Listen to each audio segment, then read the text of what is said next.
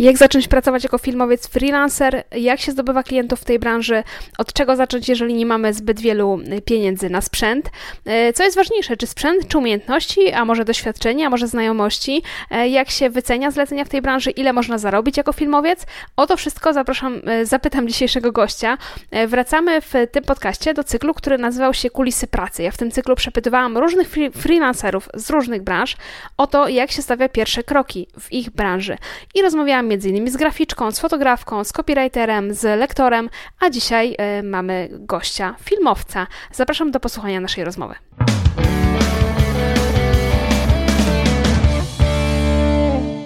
Jest dzisiaj ze mną Oskar Rak. E, Oskar, przedstaw się proszę i powiedz, czym się zajmujesz w kilku słowach. Cześć, nazywam się Oskar Rak, e, jestem filmowcem, i szkoleniowcem. E, prowadzę razem z Kubą, moim wspólnikiem, e, firmę produkcyjną Wideo. E, a jak to się stało, że zająłeś się filmem i od czego się ta twoja historia zaczęła? Jak dawno się zaczęła? Jakbyś mógł tak coś więcej na ten temat? Dobra.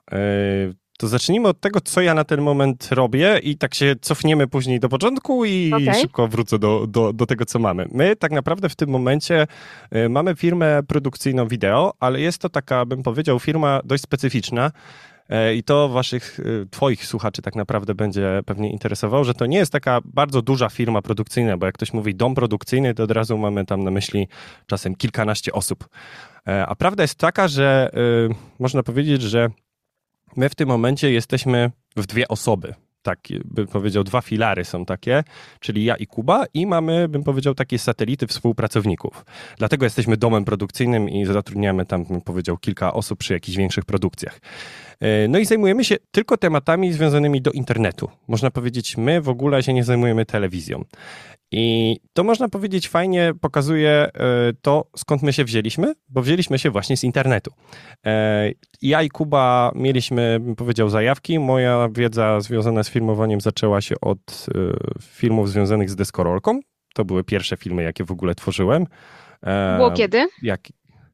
O Jezu, to był 2006 rok, czyli przed YouTube'em w Polsce, nie? Bo, bo mało kto wie, 2007 rok, YouTube dopiero rusza w Polsce i ja już wtedy miałem kanał na YouTube, nie? Więc ten kanał mam, my, mam wiele różnych kanałów, ale ten taki najstarszy to jest 2007 rok, czyli jak YouTube Czyli można powiedzieć, że zacząłeś e, na YouTubie działać zanim to było modne. Tak, tak, tylko nie kontynuowałem tego, trochę sobie teraz pluję w brodę, mm, ale prawda jest taka, że rzeczywiście filmy, które wrzucałem wtedy, czyli w 2007 roku, no mają po kilkadziesiąt, kilkaset tysięcy wyświetleń. E, nikt nie wie, jakie to są konkretnie filmy, ale, ale mają, nie? E, I Kuba dokładnie ma też e, takie samo tło, on trochę później zaczynał z różnymi rzeczami, ale też zaczynał tylko od motorów, nie? I, i myśmy, można powiedzieć, w tym kierunku gdzieś tam poszli, ja poszedłem na filmówkę po liceum, tylko poszedłem na organizację produkcji filmowo-telewizyjnej, bardzo długa nazwa, e, na Wydziale Radiofonii i Telewizji na Uniwersytecie Śląskim. Więc jak y, można się łatwo domyślić, jak komukolwiek mówię, jakie studia skończyłem, to ktoś mówi OK, a prościej, no mówię, skończyłem filmówkę. A, OK, to teraz rozumiem. Nie? E, I organizacja produkcji to jest to, co ja robię na ten moment, bo ja się zajmuję bardziej preprodukcją niż produkcją, czyli mhm. um, realizacją, czyli żeby wytłumaczyć tak po polsku, ja nie stoję najczęściej za kamerą, ja stoję najczęściej z iPadem albo z deseczką i odhaczamy, co ma zostać zrobione. Ja na plan, jak przychodzę, to oczywiście też w tym momencie się zajmuję realizacją, ale raczej ta moja robota jest przed wejściem na plan niż po, e, bo to jest tak naprawdę najważniejszy no, etap w ogóle w produkcji. No, i po skończeniu y, filmówki można powiedzieć, że każdy by powiedział, że a, no to pewnie założyłeś firmę i zacząłeś ten robić. Y, no, kompletnie nie. Olałem w ogóle film y, i zająłem się typowo marketingiem. I tym marketingiem się trudziłem przez lat pięć, aż mi się to znudziło. Tak bardzo, że praktycznie mm. tym rzuciłem w kąt. No i zająłem się już typowo filmem. Nie? Tak można powiedzieć od dosłownie chłopaka, który chodził z, e, z małym aparacikiem, aż do momentu no, dzisiejszego, gdzie robimy rzeczywiście całkiem fajne produkcje. No dobra, no to mówisz, że zajmowałeś się e, marketingiem i potem stwierdziłeś, że jednak idziesz w film. No to jak to się stało, że zdobyłeś tego pierwszego klienta na jakieś zlecenie związane z filmem, skoro zajmowałeś się przez wiele lat czymś zupełnie innym? Mm, no można powiedzieć, że marketing i wideomarketing, bo my taka prawda, że robimy wideomarketing, e, bardzo mocno się łączą, nie? To jest, mhm. to jest coś, co jest w sumie moja praca za wiele się nie zmieniła, nie? Bo ja tam mówię, że rzuciłem marketing. No nie rzuciłem, nie? Bo wideo też jest marketingiem, tylko inną jego formą. E, ja się zajmowałem, ja byłem taką osobą w firmach, która ładnie się to nazywa marketing manager. Nie? Marketing manager to jest tak naprawdę osoba od wszystkiego, nie? czyli e, potrafi zamówić super identyfikację wizualną, ale jak trzeba, to też zrobi proces ze stroną i jeszcze zorganizuje jakieś wydarzenie, nie? czyli osoba, która robi wszystko. Ja tym wideo się również zajmowałem oczywiście w mojej pracy, e, bo pracowałem wtedy na etacie.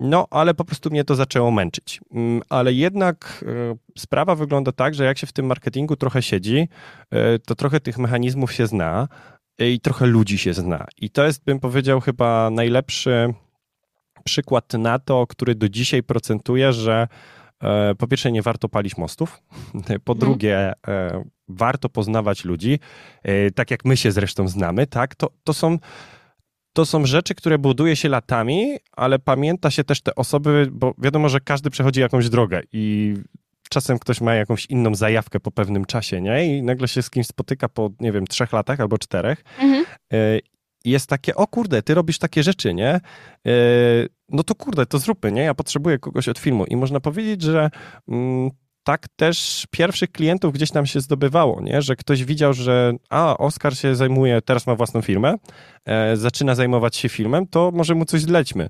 Ja pamiętam, że jak skończyłem studia, bo jeszcze później kończyłem inne studia, ale akurat w Warszawie, typowo marketing, e, e-biznes, to pamiętam, że jeden kolega właśnie, z którym byłem na studiach, e, zauważył, że ej, ja takie rzeczy robię, nie? że ja się zajmuję filmem. Mnie też napisał i powiedział, oj Oskar, a zrobicie nam film w firmie? E, no i zaczęliśmy robić, nie? Więc ci pierwsi klienci, taka, powiedział, najprostsza odpowiedź, yy, przyszli sami. W momencie, kiedy ja powiedziałem, powiedział yy, tym osobom, które miałem wokół siebie, że zacząłem się po prostu tym zajmować, bo bardzo często, szczególnie w dzisiejszy, to jest taka, można powiedzieć, porada, yy, bo, bo wiele osób o tym zapomina, że my zapominamy, że ludzie nie wiedzą, co się u nas dzieje. Nie? Ja mam z tym mhm. bardzo duży problem, że ja nie za dużo rzeczy wrzucam przez ostatnie no, 2-3 lata do internetu. E, tak jak prowadzimy zresztą firmę dość mocno i prężnie, po prostu się zajmujemy robotą e, i mamy problem z komunikacją. I ludzie czasem, z którymi się nie widzę 2-3 lata, się mnie pytają: A Oskar, czy ty robisz wideo? Nie? A ja tak pytam: Serio? Nie? czy to jest obraza, czy nie, bo tak. nigdy nie wiadomo, a w pewnym momencie nagle jak wychodzi z rozmowy, że ktoś po prostu nie miał z nami kontaktu, nam się wydaje, że jest ta taka bańka social mediów, że wszyscy wiedzą, co się u nas dzieje, a tak naprawdę nic nikt nie wie. Mhm, tak. Okej, okay, dobra, czyli y, mówisz, że znajomości, kontakty, y, jakieś takie y, zlecenia stamtąd, ale czy są jeszcze w tej branży jakieś inne miejsca, skąd się z tych klientów, no nie wiem, zdobywa? Czy są jakieś wiem, ktoś się gdzieś ogłasza. W jakiś inny sposób można klientów czy te zlecenia zdobyć niż właśnie przez kontakty. Wiesz co, my się przygotowujemy teraz do, do, do, do, takiego tematu związanego z tym i właśnie robiłem sobie, cofałem się do tyłu, nie? W jaki sposób my rzeczywiście pozyskujemy klientów i w jaki sposób można pozyskiwać tych klientów i metod jest bardzo dużo, nie? Bo mogą to być grupy na Facebooku, e, mogą to być właśnie jakaś taki marketing szeptany, może to być SEO, jest masę różnych sposobów, mogą to być Google Adsy, nie? Bo ludzie rzeczywiście bardzo szukają takich tematów i e, każda z tych dróg jest dobra. Mm, mhm. Tylko niestety trzeba sobie zadać pytanie, co się chce robić i w czym się chce wyspecjalizować, bo my już doskonale to, bym powiedział, z naszej perspektywy wiemy, bo my się w pewnym momencie zaczęliśmy skalować, nie? Czyli no, skalowanie w branży filmowej niestety niestety bądź niestety polega na tym, że trzeba zatrudniać nowe osoby, nie? bo no, montaż to nie jest rzecz do zautomatyzowania. Da się procesy zrobić super, ale w pewnym momencie potrzeba po prostu rąk do pracy, nie? Teraz nikt nie widzi, bo, bo mamy podcast, ale ja pokazuję dwie ręce, które tutaj, mm, bym powiedział, do pracy są potrzebne i prawda jest taka, że tych mm, metod pozyskania jest bardzo dużo, ale najskuteczniejsza to jest wbrew pozorom robienie dobrej roboty. I już tłumaczę dlaczego. W momencie, kiedy mamy fajne realizacje i wrzucamy je do internetu, e, to my się nie musimy bać o zlecenia. I ja mówię tutaj całkiem serio, bo często się powtarza właśnie takie frazy: zrób dobrą robotę, a klienci przyjdą sami. naprawdę w tej branży tak jest, nie? że jeżeli robimy dobrą robotę, to dzisiaj marki, mówię, to jest 2000, 2022 rok, nie? Na ten moment, kiedy to mówimy, tyle marek potrzebuje wideo, a filmowców wbrew pozorom jest na tylu niewielu takich, bym powiedział, takich, którzy dowożą fajnej jakości treści, a nie są to e, tutaj nie obrażając śmiesznych rolek na, na Instagramie, nie? Bo to jest w stanie zrobić mniej więcej każdy, nie? E, mhm. Kupimy sobie, nie wiem, prostego e-booka, ściągniemy jakąś apkę na telefon, sam zresztą tego uczę na wielu szkoleniach, że proste wideo jesteśmy w stanie zrobić, ale takich filmowców, którzy dowiozą jakiś komercyjny projekt, gdzie, mm, nie wiem, trzeba danego dnia coś nagrać i wiemy, że to musi być dobrej jakości, dalej jest mało. I ten rynek jest bardzo chłonny, więc jak robimy dobrą robotę, to te zlecenia się same znajdują ale trzeba mieć tą sieć kontaktów, nie? To jest to, co wcześniej mieliśmy, nie? Jeżeli byśmy tego nie mieli zbudowanego, to nie uda się. Okej, okay, dobra, czyli sieć kontaktów, ale czy trzeba mieć też w tym zawodzie jakieś szczególne predyspozycje, jakiś talent? Czy to jest coś, co, czego można się nauczyć, ta, ta produkcja filmowa i czy nie wiem, żeby robić tą dobrą robotę, jak mówisz, i te świetne materiały, mhm. które będą ci załatwiać klientów, to czy tutaj jest potrzebny jakiś talent, czy to jest jednak coś, czego my się możemy nauczyć, okay. podszkolić, doświadczenie i tak dalej? Ja uważam, że da się nauczyć. Oczywiście, jeżeli chodzi o realizację obrazu, trzeba mieć do tego oko. Nie? To, to jest bardzo trudne, żeby się nauczyć widzieć obrazem. Nie? To od razu, od razu mogę powiedzieć, że żeby potrafić takie rzeczy kreatywne robić, kreatywność to jest coś, co można wyćwiczyć. Nie? Ja, ja tak hmm. uważam. I tutaj jak najbardziej. Tylko mm, taki, bym powiedział, taka pułapka, którą tutaj y, bym powiedział jest zastawiona, jak to w każdym biznesie. Każdy, kto słucha tego podcastu na pewno to wie.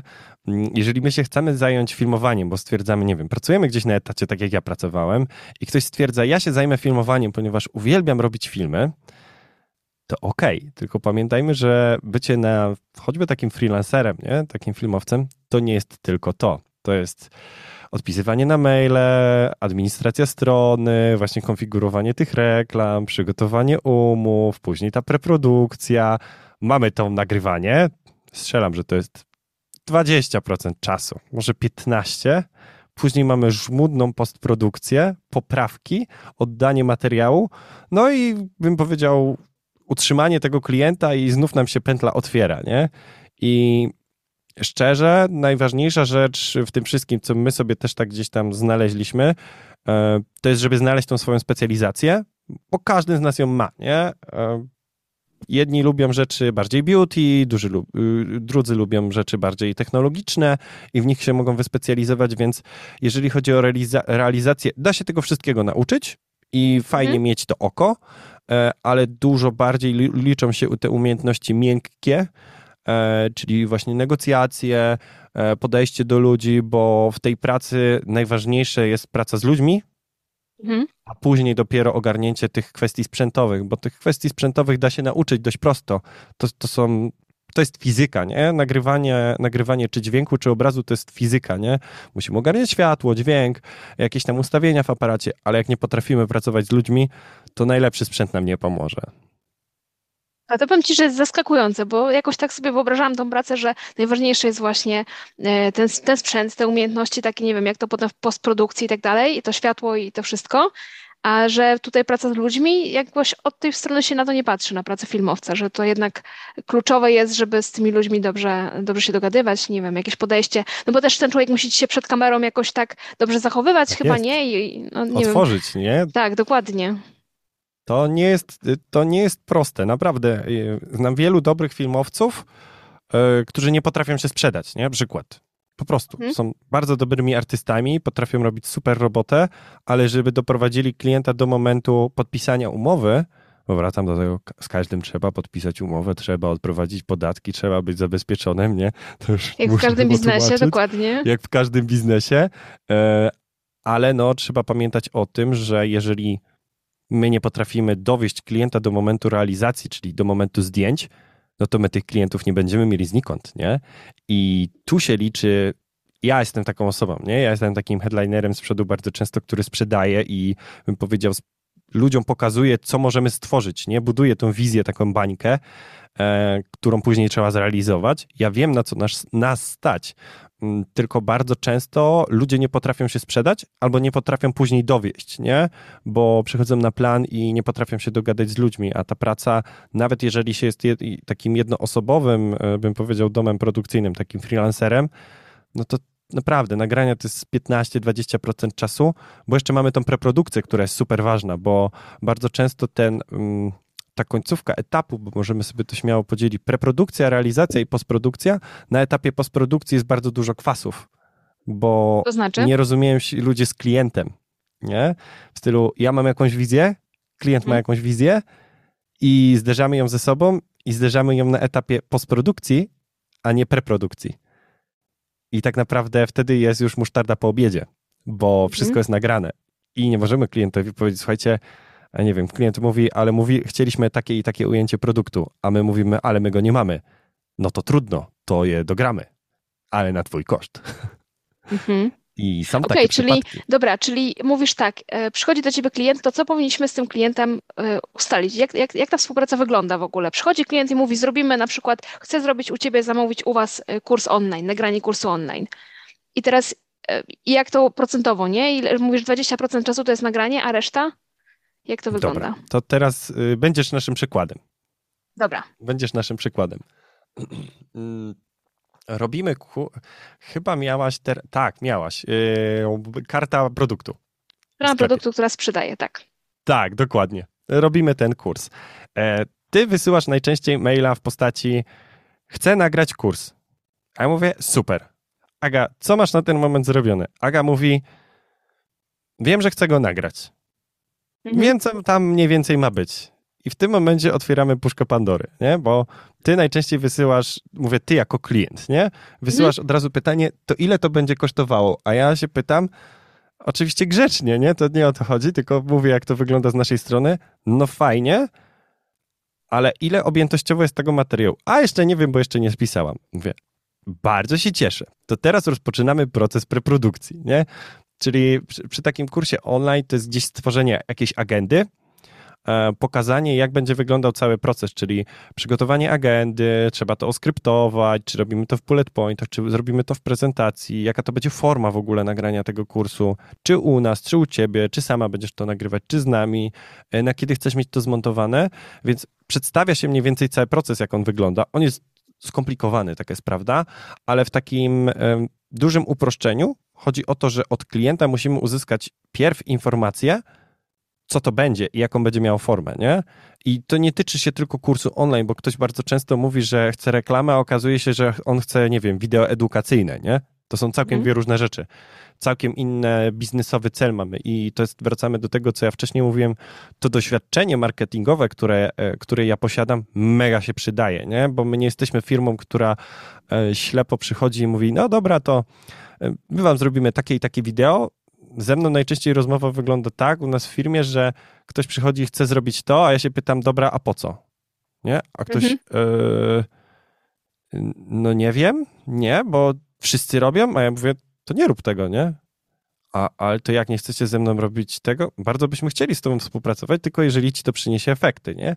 I to od razu też buduje taką partnerską relację. Ja dość jestem bezpośrednią osobą, jeżeli chodzi o, o współpracę z klientami i, i to się później przekłada na to, że sobie ufamy, nie? I znów wracam do tego, te e, umiejętności interpersonalne e, w filmie są mega ważne, bo jeżeli my będziemy z ludźmi mm, podchodzić do nich jak typowo do klientów, to to się nie sprawdza, nie? Więc mhm. taka Agnieszka od razu czuje, ok, ja jestem zaopiekowana, bo ktoś mi nie chce czegoś wcisnąć, nie? Tylko mhm. pytamy, jaki masz budżet, e, czy masz tą agendę, jak nie masz tej agendy, to ją razem z tobą przygotujemy, bo już nagraliśmy tych kursów, Jezus Maria, nie wiem, w setkach godzin, nie? To, to są, to, a na planie to już w tysiącach pewnie.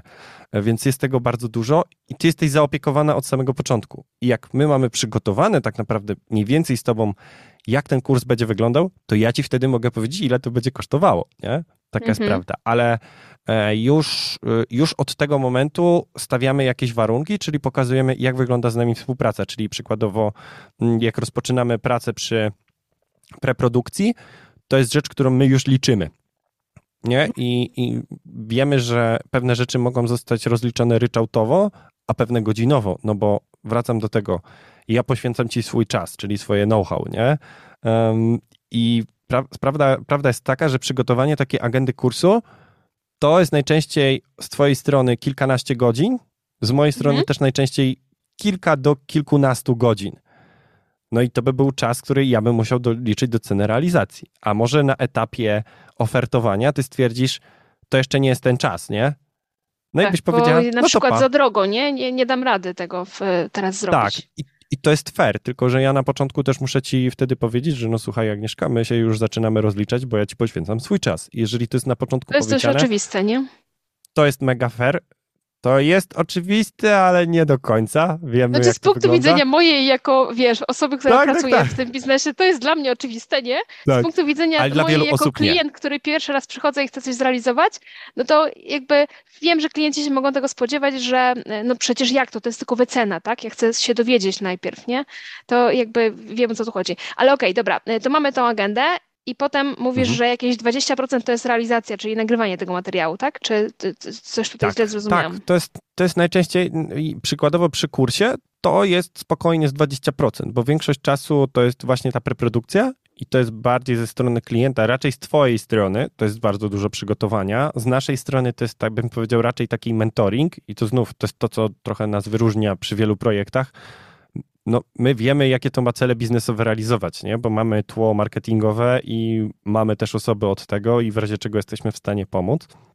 Więc jeżeli to jest, nie wiem, część jakiejś większej kampanii, jak to nie jest tylko kurs, ale przygotowujemy też jakieś materiały promocyjne, e, jakieś e, podacy, jakieś reklamy, czy to są jakieś storiesy, no to to są materiały, które rzeczywiście odpowiadają na te potrzeby. I już przykładowo materiały promocyjne tworzymy przed nagraniem kursu, nie? Wiemy, że słuchaj, to musisz nam nagrać takie i takie rzeczy, albo przyjeźdź do nas na dwie godzinki, nagramy te mhm. rzeczy i już będziemy robić promo, nie? Czyli przykładowo, jeżeli ktoś ma jakąś przesprzedaż, nie?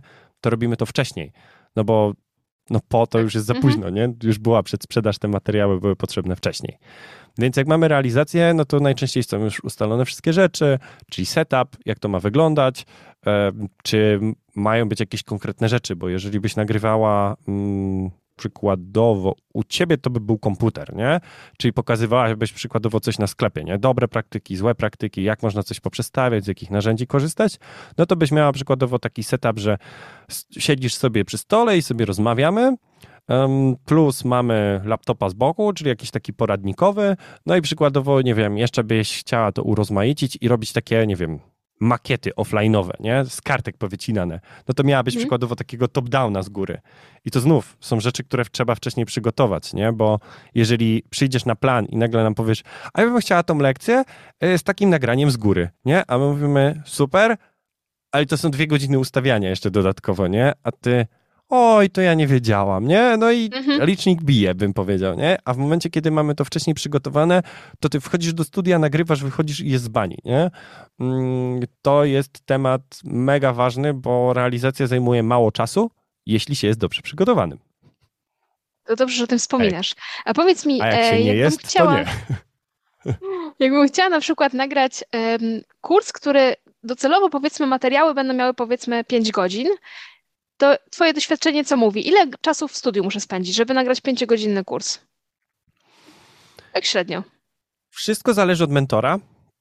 Mm, to już mogę powiedzieć. Wszystko zależy od mentora, ale mm, mniej więcej 5 godzin materiału ja bym liczył dwa dni robocze.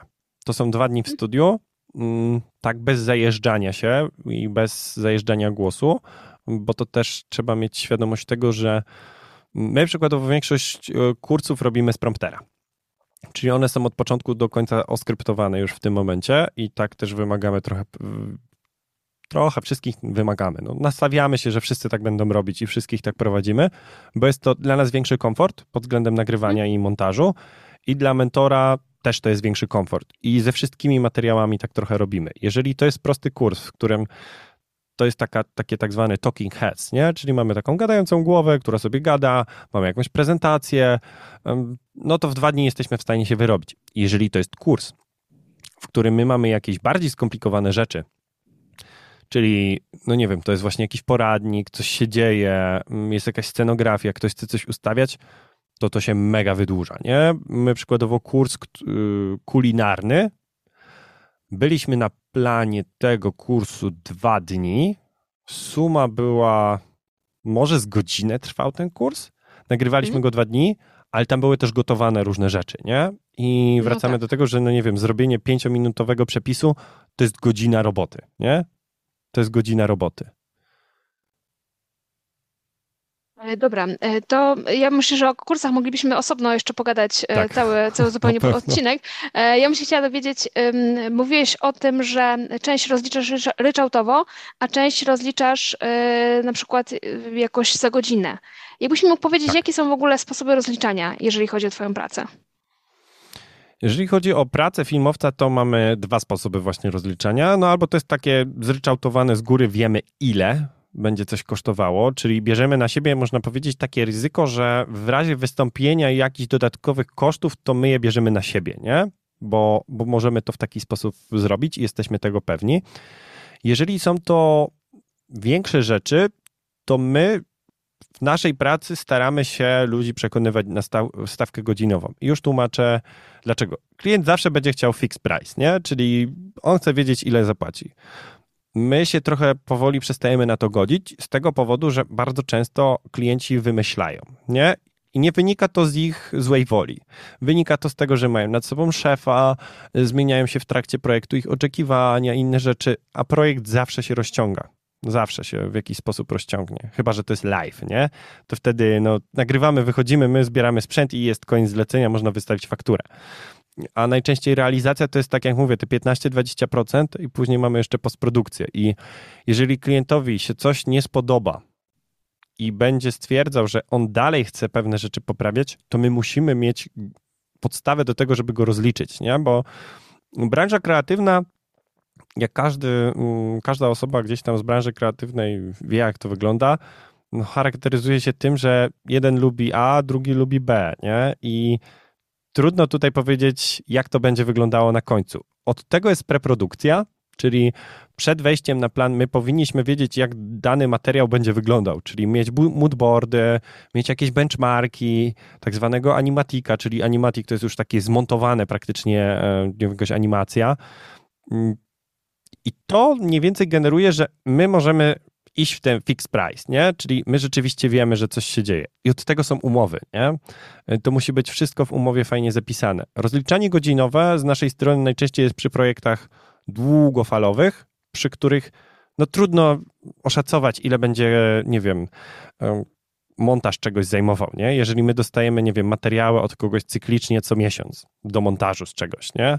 Czyli ktoś przykładowo rozwleka sobie nagranie jakiegoś kursu na, nie wiem, 2-3 miesiące, to ja nie jestem w stanie mu powiedzieć, ile to zajmie, bo on nawet nie wie, ile będzie ten materiał, e, bym powiedział, ważył, jaki będzie duży. I nie wiemy też, w jakiej formie będzie ten mentor, nie? Bo montaż to jest bardzo trudna rzecz do wyceny, jeżeli chodzi o postprodukcję, e, bo nie wiadomo czasem, ile się spędzi nad jednym materiałem, nie? Są osoby, których nawet nie trzeba montować, wycinamy początek, koniec i to jest wszystko, a są osoby, które trzeba ciąć co zdanie, nie? I mhm. godzina materiału jednej osoby, a drugiej to są kompletnie dwie różne rzeczy. Jest trochę naokoło, ale... Okej, okay, to chciałabym jeszcze podsumować ten temat e, pieniędzy i go zakończyć. Jakbyś mi mógł powiedzieć, na jakie zarobki może liczyć filmowiec freelancer? Tak jakby, nie wiem, jakieś widełki miesięczne. Teraz jak każdy specjalista gag powinienem odpowiedzieć, to zależy. To zależy. To zależy. Dziękuję, do widzenia. Prawda jest taka, że w tej branży mamy bardzo duży rozstrzał, um, bo można zarabiać dosłownie od od zera, bo niektórzy, niektórzy, nie wiem czy zero to jest zarabianie, no ale są ludzie, którzy rzeczywiście, my też na ten temat nagrywaliśmy podcast, że w tej branży trzeba zacząć trochę od zera, nie? Czyli trzeba zacząć od y, rzeczy do teczki, do portfolio, nie? Bo no, trudno wskoczyć od razu do branży na duży plan i robić super rzeczy. Ja bym powiedział, że się nie da. Jeżeli się uda za pierwszym razem, fajnie, miałeś szczęście, ale za drugim razem się pewnie wypieprzysz i to spowoduje albo jakieś kary umowne, albo się mhm. spalisz u wielu ludzi. Dlatego zaczyna się od, y, bym powiedział, takiego bycia takim narybkiem i robienia rzeczy do teczki i te zarobki sukcesywnie rosną. ja bym powiedział, że to jest chyba najbezpieczniejsza opcja, jaka jest. Wiadomo, że można iść od razu na duży plan i dostawać jakieś pieniądze, i wtedy można powiedzieć, ten koszt edukacji twojej bierze na siebie trochę, bym powiedział, pracodawca, czy też ta agencja, czy ktokolwiek, nie? My sami takie osoby mieliśmy, które zaczynały od poziomu coś montowałem, nie? W stylu? Windows Movie Maker, coś tam kiedyś zmontowałem, w stylu każdy dzisiaj ma takie umiejętności, nie? Każdy potrafi rolkę na Instagrama dzisiaj zrobić, nie? Każdy, nie? Nie wierzę, że nie. Więc y, każdy można powiedzieć, y, może powiedzieć, jestem montażystą, nie? Czy potrafię nagrywać? Tak, potrafię, mam smartfona, nie? Czyli to oznacza, że jestem filmowcem lub filmowczynią. Mm, no, tylko tak nie do końca, nie? Bo w momencie, kiedy ktoś dostanie jakiś bardziej profesjonalny sprzęt do ręki, to zaczyna głupieć. Mm, i musimy te osoby wyszkolić. Więc y, odpowiadając na pytanie, żeby tutaj takim wstępem, mm, bo powiedziałem, że po prostu zaczynamy od zera, średnio dobry filmowiec, y, mówię freelancer, jeżeli jest na swoim, własna firma, JDG, czy spółka, w zależności jak, bo mamy pod, Polski Ład mhm, i te no sprawy, jesteśmy w stanie spokojnie zarobić około od 6 w górę tysięcy, mówię na czysto. Ja uważam, że w tym momencie to jest żaden problem, bo średnio dzisiaj zlecenia, takie, które są, nie mówię u nas w firmie, ale, ale tak ogólnie zlecenia, jakie my widujemy takie jednorazowe strzały, ja to nazywam, nie? Czyli jeden dzień zdjęciowy, nie? Bo tak mhm. naprawdę zawsze liczymy to e, dniami zdjęciowymi. No to weźmy sobie pod uwagę, że mamy takich dni zdjęciowych 4-5 w miesiącu, mhm. czyli to jest jeden dzień w tygodniu. Resztą, w resztę zajmujemy się jakąś właśnie preprodukcją, papierami, postprodukcją, poprawkami, czyli na każdy projekt mamy przykładowo tydzień. Nie? Możemy sobie śmiało powiedzieć.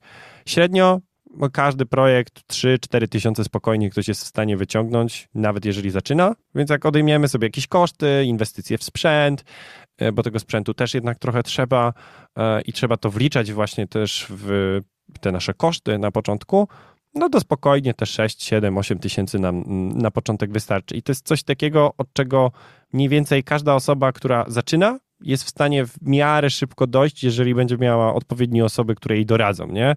Bo jeżeli ktoś hmm. będzie błądził, no to można wiele błędów popełnić. Sami je popełnialiśmy, tylko szybko się e, korygowaliśmy, nie? Mhm, tak.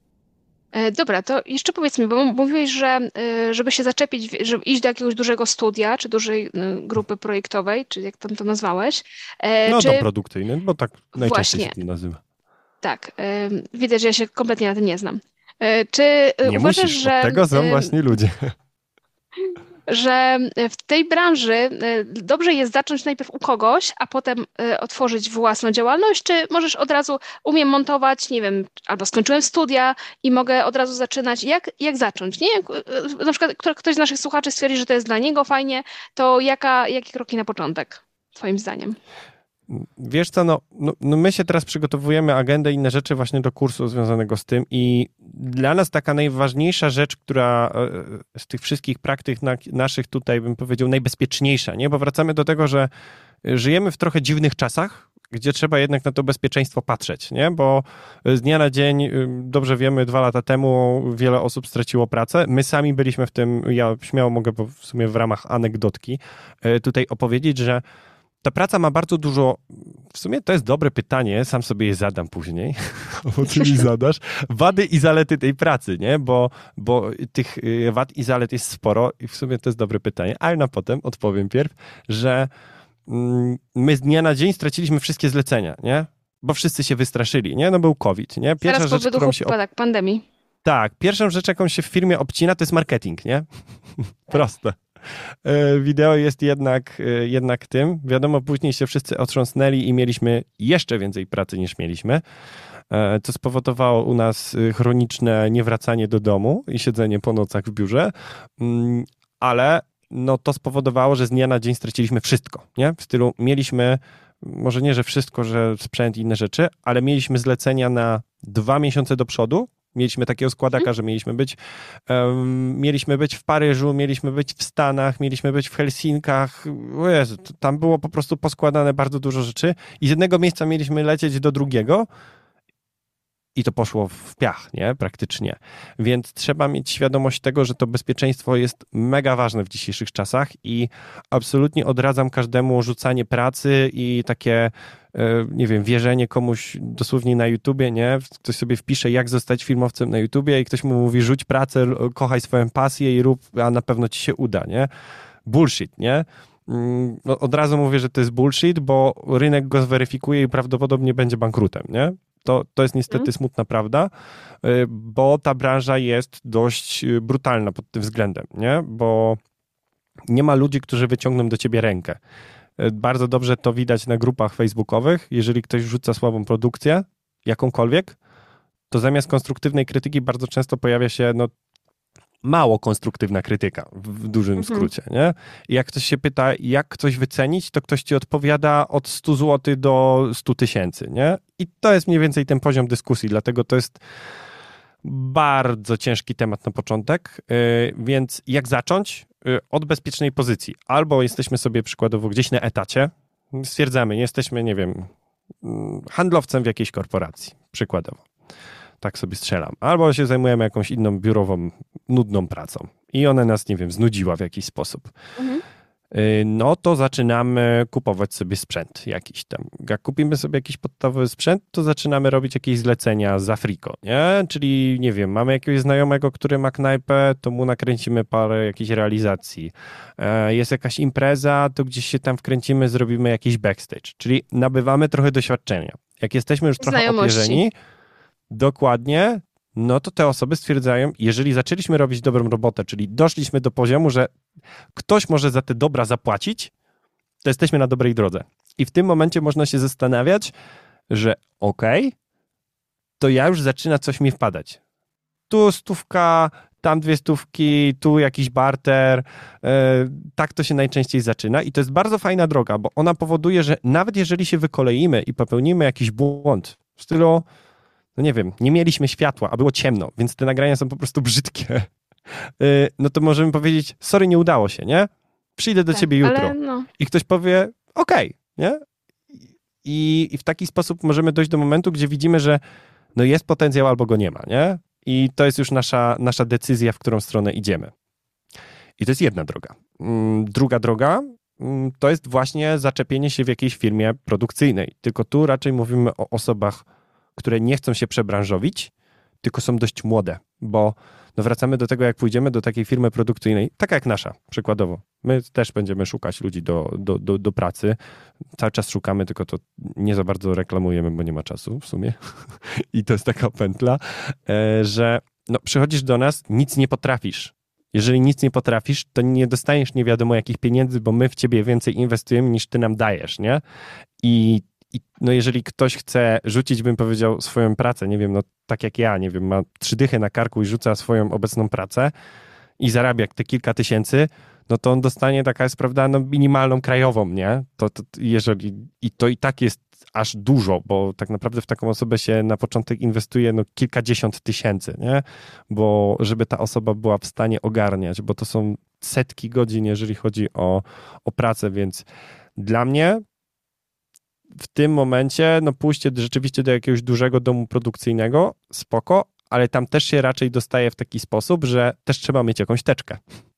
To nie jest mhm. tak, że mhm. się bierze osoby z ulicy, też trzeba mieć jakieś doświadczenie, więc szczerze, tutaj jedyną drogą jest to, żeby po pierwsze się tym interesować i cokolwiek już robić w tym temacie. To nie jest tak, że my pójdziemy na studia, skończymy studia i heja, nie? I my jesteśmy gotowi do zawodu. Na studiach cię nikt tego nie nauczy, nie? Na filmówce się uczy realizacji, okej, okay, łapie się już te kontakty, to jest super, ale bardzo często się wielu rzeczy jeszcze trzeba nauczyć.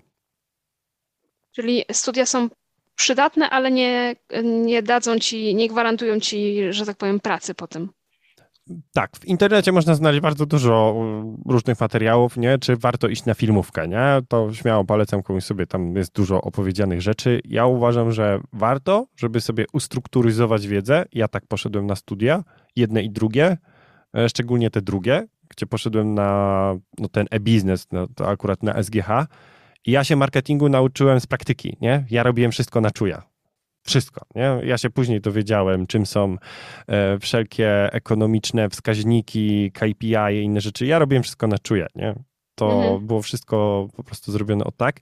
Jest bardzo wielu filmowców, którzy też czują, nie? Oni wiedzą, że, o nie wiem, obrazek ma wyglądać tak, albo coś ma brzmieć w taki sposób, ale oni nie znają teorii, oni nie wiedzą, jak coś zrobić. I problem się pojawia wtedy, kiedy um, no my się rozwijamy i trafiamy, nie wiem, na klienta, który ma jakieś konkretne wymagania. Przykładowo mówi, że, nie wiem, on poprosi um, w standardzie telewizyjnym przygotowaną produkcję, a my stwierdzamy, OK, ale o co chodzi? Albo, nie wiem, proszę przeprowadzić casting, a ktoś stwierdza casting, ale, ale o co chodzi, nie? Jaki casting, nie?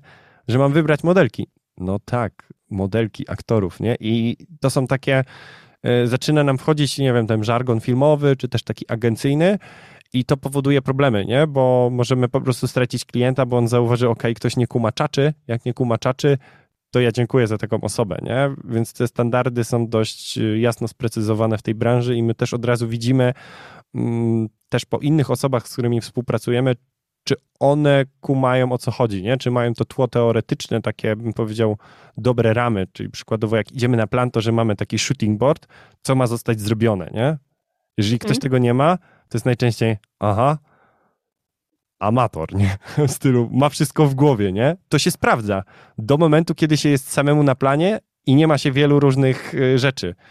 Ale no, jak się pracuje z kilkoma osobami, to się nie da, po prostu się nie da. Zawsze będą dziury. Hmm.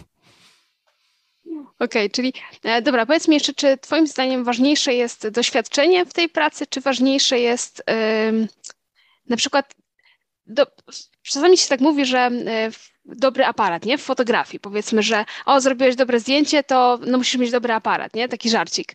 E, czy tak. w, w waszej branży jest tak, że dobry sprzęt robi bardzo dobrą robotę, a ten, kto na przykład stoi za kamerą, e, jakie on ma umiejętności, to już jest mniej ważne, czy właśnie jest odwrotnie? Kiepskim sprzętem ktoś, kto ma super umiejętności, wykręci jakiś dobry efekt?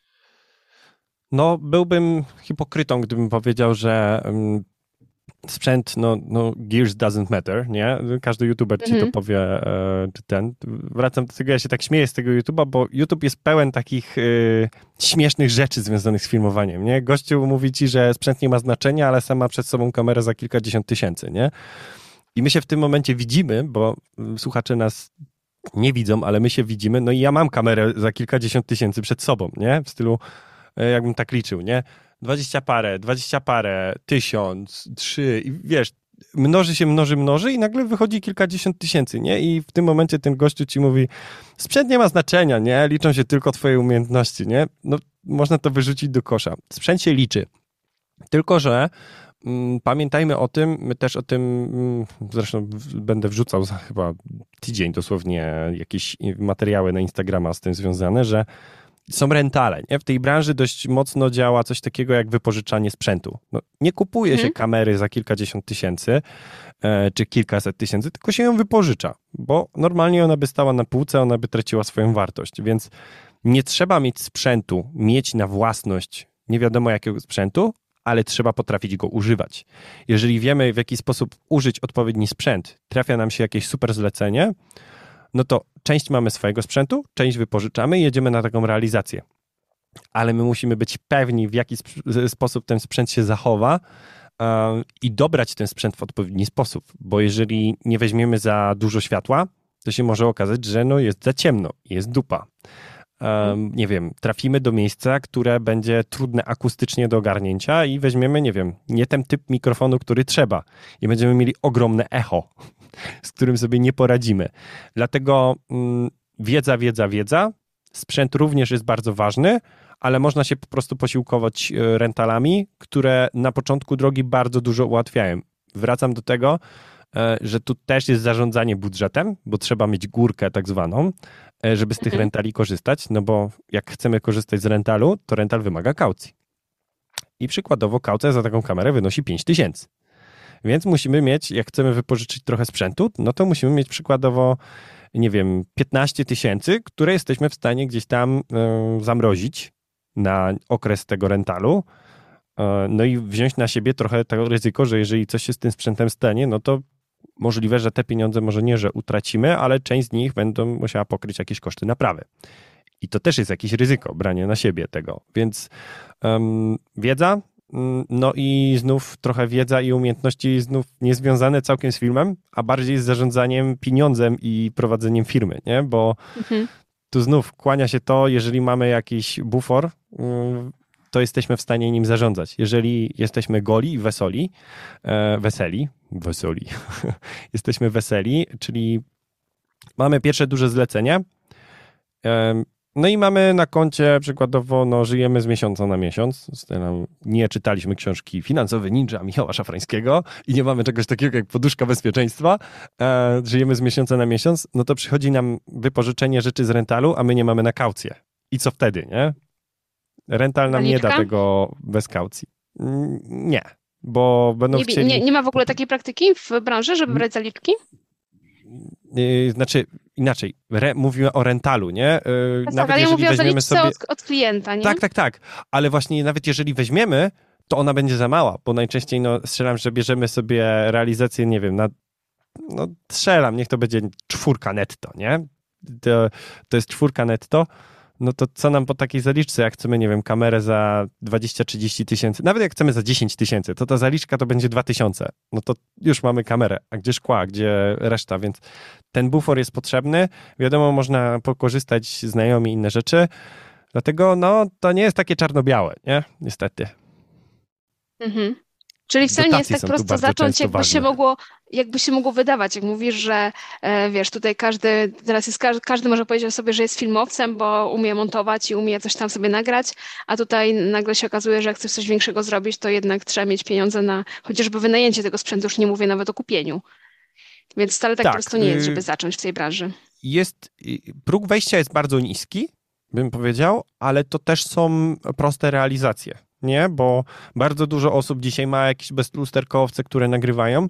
Bardzo dużo z tego można wycisnąć i no taki sprzęt można pożyczyć, pożyczyć za, nie wiem, no dosłownie nie wiem, strzelam, aparat, dosłownie statyw i jeden obiektyw i jakiś mikrofon.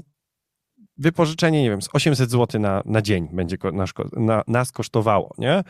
Hmm? Mm, no ale ludzie będą chcieli od nas kaucję, więc na tą kaucję choćby trzeba mieć, nie? Wiadomo, że są rentale, które wezmą nam coś bez kaucji, um, bo zdarzają się takie, albo jak zrobimy to raz, dwa, trzy, to później już nie będą chcieli tej kaucji, ale trzeba to mieć. Więc tak. znów wracam do tego, co mówiłem wcześniej, bezpieczeństwo, nie? Jeżeli chcemy się tym zająć, zróbmy sobie jakąś poduszkę taką finansową, e, która spowoduje, że będziemy się też mogli uczyć na swoich błędach i, i też przykładowo wypożyczyć ten sprzęt, nie? I zaczynać od takich małych zleceń, bo no, no niestety, no jak będziemy chcieli wejść od razu na jakiś duży plan, to prawdopodobnie zrobimy jakiś fuck up. Mhm. Dobra. Ja jeszcze bym Cię chciała zapytać o specjalizację, bo mówiłeś, czy jakieś nisze, bo mówiłeś, że ktoś lubi na przykład branżę beauty, e, Wy się zajmujecie chyba z tego, co tak. kojarzę bardziej e, teraz jakieś kursy online, stawiacie na takie produkcje i mówisz o e, materiałach reklamowych w ogóle, że, że, że filmowanie w, nie, nie telewizyjne, ale do internetu i reklamowe. Tak. Jakbyś mi mógł powiedzieć, jak to wygląda, jeżeli chodzi o specjalizację? Czy są jakieś właśnie wąskie nisze w tej branży? Czy są takie, że specjalizacje, że ktoś się zajmuje jakimś typem zleceń, a jakichś innych nie? Na pewno są, ale jakbyś tak mógł w kilku słowach e, nakreślić, jak to wygląda. Jest bardzo dużo różnych specjalizacji i każdy trochę musi znaleźć swoją. Dlaczego mówię o specjalizacjach? Bo na samym początku bierze się różne zlecenia, nie? Jak w, każdej, jak w każdym biznesie, zaczynamy od wszystkiego i później stwierdzamy, to mi się nie podoba, to lubię bardziej, to lubię mniej.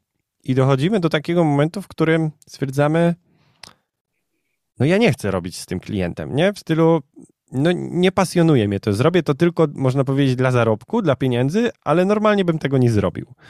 I to jest już taki fajny moment, w którym powinniśmy właśnie iść trochę w jakąś specjalizację i robić rzeczy, które nas bardziej jarają, nie? W stylu właśnie iść, nie wiem, kursy online, albo robić wideo kulinarne, albo beauty, inne rzeczy. Bardzo często się to zaczyna od swoich zajawek, nie? Czyli ktoś się chce zająć y, filmowaniem, ale nie wiem, ale żona um, lubi jakieś make-upy, nie? Albo hmm? w drugą stronę, nie? Ktoś lubi jakieś majsterkowanie i w tym kierunku można coś iść. Rzeczy jakieś właśnie bardziej reklamowe, związane, nie wiem, z jakimś drewnem, coś takiego. I te zajawki bardzo często są tym motorem napędowym, że idziemy w jakimś konkretnym kierunku albo nasze wcześniejsze doświadczenie, nie? Bo możemy mieć jakieś doświadczenie w jakiejś branży. No, ja jestem z branży z różnych branż w sumie, bardzo różnych, e, ale jednak tej edukacji u mnie było bardzo dużo. Sam jestem szkoleniowcem, jestem wykładowcą, inne rzeczy, więc te, i w ogóle edutainment, więc też takie treści, które z jednej strony są rozrywkowe, ale z drugiej strony edukacyjne, więc dla mnie no, przykładowo kursy online, tak jak powiedziałaś, to jest naturalne przedłużenie trochę takiej pasji. Ja lubię nowe rzeczy i też uczyć ich i być nauczany, nie? Że jak są fajne szkolenia, więc i jak mamy bardzo dużo jakichś takich szkoleń albo fajnych materiałów, to ja siedzę, dla mnie to jest czysta rozrywka, nie? Wiadomo, że mhm. po którejś godzinie to się też nuży, nie? No bo ile można słuchać na jakiś dany temat, ale no siedzisz, nagrywasz i jedno, jednocześnie się uczysz, więc to jest super, nie? A dla kogoś by to mogła być nuda, on woli, nie wiem, biegać z kamerą przy morzu, nagrywając gościa na, nie wiem, motokrosie, nie? Jak tam jakaś reklama, nie wiem, Kawasaki albo coś takiego. E, no i znów, pasja, specjalizacja mm, najczęściej, bo no żeby coś nagrywać, to się trzeba też trochę na tym znać, a jeżeli się człowiek na tym nie zna, to trzeba się sporo doedukować, żeby nie walnąć jakiejś gafy i nie pokazać czegoś, przykładowo w briefach bardzo często ja, ja coś takiego dodaję, czego nie pokazujemy, nie? W stylu, nie wiem, mamy jakieś urządzenie, jakąś drukarkę i nie wiem, nie możemy pokazać danej części, bo nie wiem, ona ma na siebie patent i nie możemy jej pokazać, jak ona działa, bo mógł, ktoś mógłby ją skopiować, albo coś, coś jest jeszcze, nie wiem, część fabryki jest brudna po prostu i nie można jej nagrać, nie? I to są takie rzeczy, które mm. trzeba wiedzieć e, przed nagraniami. Bardzo to ciekawe, co mówisz. E, e, zacząłeś wcześniej mówić o tych zaletach i wadach pracy. E, o zaletach myślę, że już trochę powiedzieliśmy, że to jednak może być coś fajnego, coś, co cię kręci i sobie tutaj z pasji może to wyrosnąć, ta, ta twoja praca, ale to ja bym chciała bardziej o tych wadach. Jakbyś tak z trzy wady mógł wymienić pracę filmowca. Dobra, to zacznijmy. Y, tylko powiem od, odnośnie tych zalet. Dobra, tak o zaletach też może być. Trzy, wa- trzy tak. wady i trzy zalety, niech będzie. Nie będę się trzymał trzech, po prostu powiem, bo okay, chyba nie okay. trudno mi to wypunktować. Y, zalety tej pracy jest na pewno to, że jesteśmy bardzo elastyczni. Nie? Można sobie super dopasować y, życie pod to, bo i to jest zarówno wada i zaleta, yy, bo czasem też to jest podyktowane, że no, jak wyjeżdżamy na plan, to wyjeżdżamy na plan i nie ma nas 24 godziny w domu, koniec i nie wracamy, bo się po prostu nie da fizycznie, bo trzeba gdzieś pojechać. To nie jest praca najczęściej 100% zdalna. Mm, więc jeżeli ktoś myśli, a wy super, bo wy sobie możecie tak pojeździć, to mówię, zajebiście, no ale fajnie by było siąść w domu na tyłku, nie? Jak trzeba gdzieś tam jeździć. Mm, to nie jest do końca tak, chyba że jest się montażystą, to wtedy można rzeczywiście siedzieć ciepło w domku, e, dobry internet, dużo dysków i można montować, ale to jest bardzo nudna praca wtedy, przynajmniej dla mnie. Fajne też jest to, że rzeczywiście poznaje się dużo fajnych ludzi, do których nie mamy normalnie dostępu, nie? Albo do miejsc, do których nie mamy dostępu. E, mój taki e, super przykład, nie wiem, z tego roku i też z poprzednich, Huta Szkła nie? Mogłem zobaczyć hutę szkła od wewnątrz, w każde miejsce zajrzeć i zobaczyć, jak są wytapiane butelki, które mamy praktycznie i słoiki. Na pewno masz słoik z huty tej, w której byłem u siebie w domu, nie? One są wszędzie, nie? Ja teraz wszędzie widzę te słoiki, gdzie one są, nie? Ktoś pije piwo, ja mówię, widziałem tą butelkę, nie? Wiem, jak jest robiona, nie? I to są takie tematy, które super człowieka gdzieś tam otwierają i mówią, wow, nie, jak, jaką ty masz wiedzę, skąd ty to wiesz? Ja mówię, no, no tych nagrywałem, tych nagrywałem. To jest super fajne. Mm, też kwestia rzeczywiście takiego samorozwoju jest bardzo dużo fajnych tematów, których się można tutaj porozwijać. No i to jest kreatywne, nie? To nie jest praca, która jest nużąca. Może montaż jest trochę nużący, bo, bo, bo czasem rzeczywiście jest, ale poza tym bardzo fajna praca. To teraz minusy.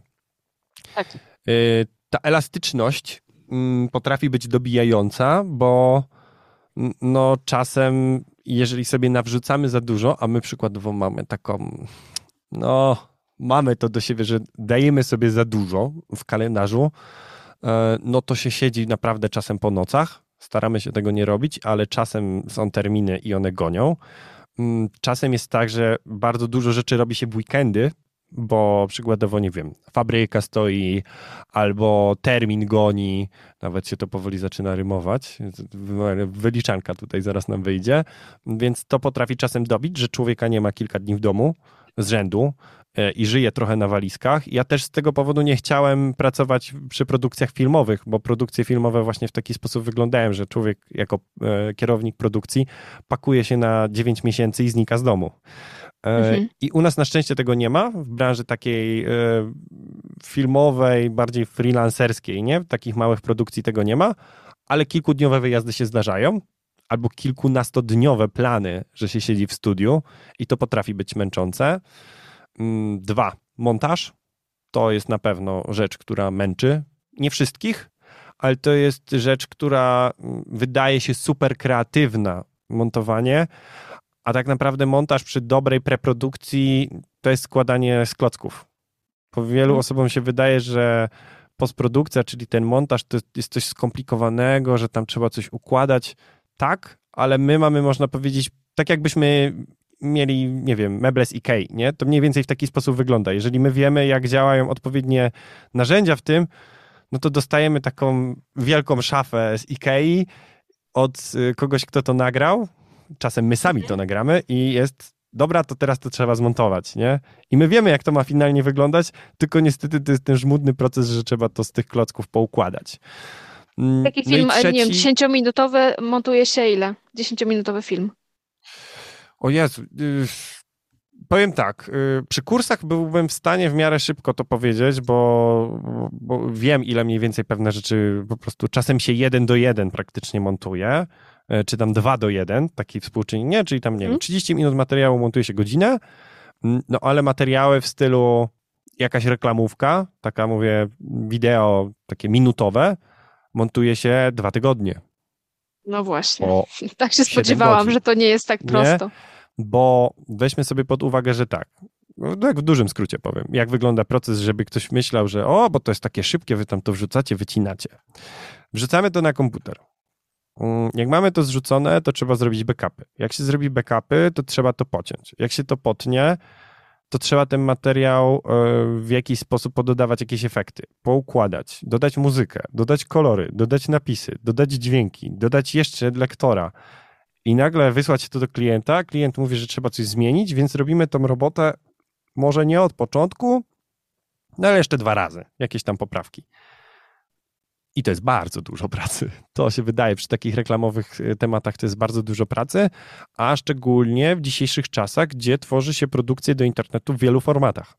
Bo pamiętajmy, że kiedyś się robiło 16 na 9 i z bani, a teraz się robi 16 na 9, 1 na 1, 9 na 16, 4 na 3, 4 na 5, 5 na 4, więc y, tworzymy jeden film, ale w ośmiu formatach nie? Więc y, łatwo policzyć. Ja ostatnio robiłem taki projekt, gdzie była jedna reklamówka, której było 7 wersji w siedmiu formatach, więc wyszło nam 48 filmów. Matko kochana. Jednego, tam, ja może coś źle liczę, nie? Ale mniej więcej niecałe 50 filmów nam wyszło i mieliśmy kilkanaście tur poprawek, nie? E, bo strasznie tam było. Więc no, czasem są naprawdę takie dobijające e, tematy i to jest właśnie ta, ten trzeci aspekt, który czasem potrafi dobić, mm, że w sumie trzeci, a jeszcze mam czwarty, ale to jest taki słodko-gorzki, bym powiedział, że rzeczywiście ta praca z ludźmi czasem potrafi dobić, nie? Bo, mm, bo przy tych kreatywnych tematach e, potrafi nam się rozjechać wizja z klientem nie? Mhm. I tu jest ta faza preprodukcji bardzo ważna, żeby coś takiego po prostu nie miało miejsca. Tak, to no. jest straszny gawędziarz i byśmy mogli tutaj gadać i gadać no, i chyba tak. będzie najdłuższy odcinek i tak w, w, historii mojego podcastu, więc tak e, na zakończenie Sorry. chciałabym, żebyś mi powiedział, e, jaką jedną radę dałbyś komuś, kto posłuchał naszego, naszej rozmowy i stwierdził, że to jest fajna praca, może ja bym chciał się tym zająć. Jedną radę. Jezu, to teraz, teraz by weszła taka chamska autopromocja, ale nie chcę tego robić. Yy, yy, to za, autopromocja za chwilę, najpierw rada. No, ale naprawdę nie słuchać ludzi z YouTube'a, nie? W stylu mm, stawiałbym na ustrukturyzowaną wiedzę yy, z książek y, albo od osób, które są rzeczywiście zweryfikowane, a nie youtuberów, bo bardzo dużo ludzi zaczyna od tego, jeżeli nie idą na jakąś filmówkę albo coś, to ja sobie posłucham youtuberów, jak oni zaczynali, i ja też spróbuję tak zrobić. Nie, nie róbcie tego, nie? bo wracamy do tego, że bardzo dużo osób nie jest na naszym wewnętrznym rynku, a pamiętajmy, że większość osób, które nas słucha, żyje w Polsce. Polska jest hmm. dość specyficznym krajem, że tak ładnie to powiem, i nijak się mają pewne rzeczy do tego, jak to jest w Stanach. I jeżeli ktoś nam mówi, że coś się w Stanach sprawdza, to u nas się prawdopodobnie nie będzie sprawdzało. I my w wielu, w wielu przypadkach się zderzamy z taką smutną rzeczywistością, że u nas pewne rzeczy nie działają, albo w drugą stronę działają świetnie, ale trzeba na to naprawdę patrzeć nie przez różowe okulary, bo rzeczywistość tutaj jest bardzo brutalna i potrafi to super zweryfikować, więc książki taka wiedza ustandaryzowana, przykładowo rzeczywiście filmowa, albo doradzić, na jakieś fajne szkolenia. Rzeczywiście, przykładowo w Krakowie są szkolenia, mamy szkołę filmową of master albo coś takiego. Takie że, rzeczywiście praktyków, nie? Którzy, którzy dzielą się tą wiedzą, bo jedno takie szkolenie potrafi nam y, no, zaoszczędzić czasem parę tysięcy, nie? W jakiegoś błędu, gdzie my zainwestujemy w produkcję, bo możemy mieć świadomość tego, że my kupiliśmy ten sprzęt, wzięliśmy ten rental, to wszystko, zainwestowaliśmy w plan i my coś spieprzyliśmy na planie i klient mówi, ja wam nie zapłacę, nie? I ktoś jest mm. po prostu w plecy, nie? E, albo czegoś nie zabezpieczyliśmy i się zepsuła kamera albo coś, no to już są takie rzeczy, ten, więc trzeba naprawdę tutaj uważać, więc to jest dla, dla mnie jedna taka e, podstawowa rada, no i ćwiczyć, nie? Naprawdę dużo ćwiczyć, bo, bo tutaj trzeba się sporo, sporo dowiedzieć i nie stawiać tylko na filmowanie, bo to jest jednak biznes. Dobra, to z tą autopromocją, nad czym obecnie pracujesz? E, no my właśnie trochę pracujemy nad tym, e, o czym powiedziałem. My robimy właśnie kurs kohortowy e, Filmowiec Pro i to jest właśnie kurs, który skupia się nie na realizacji, czyli na tym, co troszkę pytałaś mnie, czyli jak się nauczyć nagrywać. Właśnie my się na tym w ogóle nie będziemy skupiać, bo tego się można nauczyć i to jest, bym powiedział, taka praktyka, której bez problemu z YouTube'a się człowiek jest w stanie nauczyć. Problem jest tego taki, że wielu filmowców nie ma doświadczenia biznesowego. I my właśnie o tym robimy e, właśnie ten kurs Filmowiec Pro, e, gdzie przez 8 tygodni no, będziemy cisnęli ludzi, jak od początku do końca zostać tym filmowcem na takim poziomie pro i kasować normalne pieniądze. I trochę też nie psuć rynku, nie? Bo jest bardzo dużo ludzi, którzy nie wiedzą, jak wyceniać e, i wrzucają przykładowo stawkę dwa razy niższą, powinni za coś wziąć, nie wiem, 5 tysięcy, a dają dwa. Oni mhm. się na tym skują, klient się na tym skuje. No i w sumie cała branża na tym traci, nie? Dlatego, dlatego będziemy dość, dość mocno tutaj cisnęli. No to będzie takie 8 dość solidnych tygodni. To nie będzie taki kurs, który my nagrywamy, e, bo to będzie kurs, gdzie będziemy się spotykać w każdy wtorek po kilka godzin i to będzie takie solidne maglowanie wszystkich, że mają przygotować odpowiednie strony, portfolio, wyceny, jak prowadzić całe projekty, więc to jest coś, co sami z Kubą stwierdziliśmy, chcielibyśmy w takim czymś uczestniczyć kilka lat temu, nie? By nam to oszczędziło o masę pieniędzy i czasu na pewno, nie? Więc to jest, bym powiedział, trochę taka realna odpowiedź na realne oczekiwania ludzi, którzy do nas piszą, nie? Bo ludzie widzą, co się też y, u nas dzieje. I to będzie kurs nie o tym, jak filmować, tylko jak prowadzić biznes związany z filmowaniem bardziej. Tak. Jak zostać właśnie takim freelancerem, filmowcem, nie? Żeby to się opłacało. Teraz ładnie powiem. Okej, okay, dobra. To jeszcze e, powiedz już na sam koniec, gdzie można Cię w sieci znaleźć i jak się do Ciebie e, dostać, do tego kursu również. Mm, tym nie można bardzo adresy? łatwo znaleźć, y, w, można powiedzieć, w internecie. Wystarczy wpisać Oscar Rak i tak to jest moje prawdziwe imię. E, a jeżeli chodzi o, o filmowca, no to filmowiec.pro, mm, tam można sobie wszystko, wszystko znaleźć. E, u mnie na Instagramie też teraz będzie bardzo dużo treści związanych z tym, bym powiedział, trochę będzie, będę pokazywał kulisy pracy, jak to u nas wygląda, bo tak jak mówiłem, przez ostatnie 2-3 lata trochę było tego za mało, e, więc będę pokazywał, jak to wygląda. Um, więc no, można też nas, nie wiem kiedy będzie podcast leciał, ale 13 maja jesteśmy w Krakowie na ekspozycji, na największych targach foto-wideo, to też jakby ktoś słuchał, to, to zapraszam, a jak nie, to w następnym roku, bo są naprawdę super targi, tam też będziemy mieli prelekcje. Super, a na YouTubie coś się nowego pojawi? Tak, na YouTubie będziemy teraz właśnie wrzucać, trochę się profesjonalizujemy, bo, bo ja mam trochę dość tłumaczenia rzeczy związanych w stylu to jest przysłona, to jest aparat.